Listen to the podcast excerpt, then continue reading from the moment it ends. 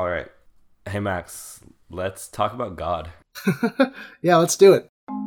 So, when we first had this idea, the concept was to think about a way to actually understand the role that religion plays in millennials' lives. We'll talk more about our own backgrounds in the first episode, but for now, we just want to introduce this fact that millennials identify as less religious than any other generation. Only about one third of millennials say they have any religious affiliation. Researchers found millennials born between 1981 and 1997 may be the least religious U.S. generation in the last 60 years. Going to church used to be a regular part of life for Americans when they were growing up. It's a very different story today. From gay marriage and abortion rights to foreign relations in the Middle East, it's pretty much impossible to ignore religion day to day.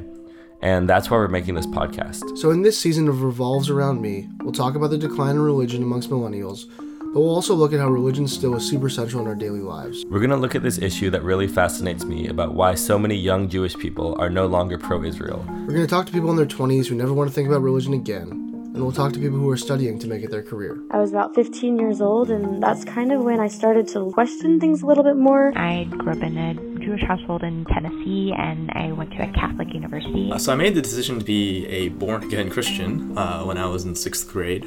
Our first episode is coming in a few weeks, so we'd love it if you'd click subscribe so you can hear that as soon as it comes out. And you can also contact us at revolvespodcast at gmail.com. We're excited you're joining us for this journey as we consider two things that think they're the center of the universe religion and millennials. Coming soon, Revolves Around Me.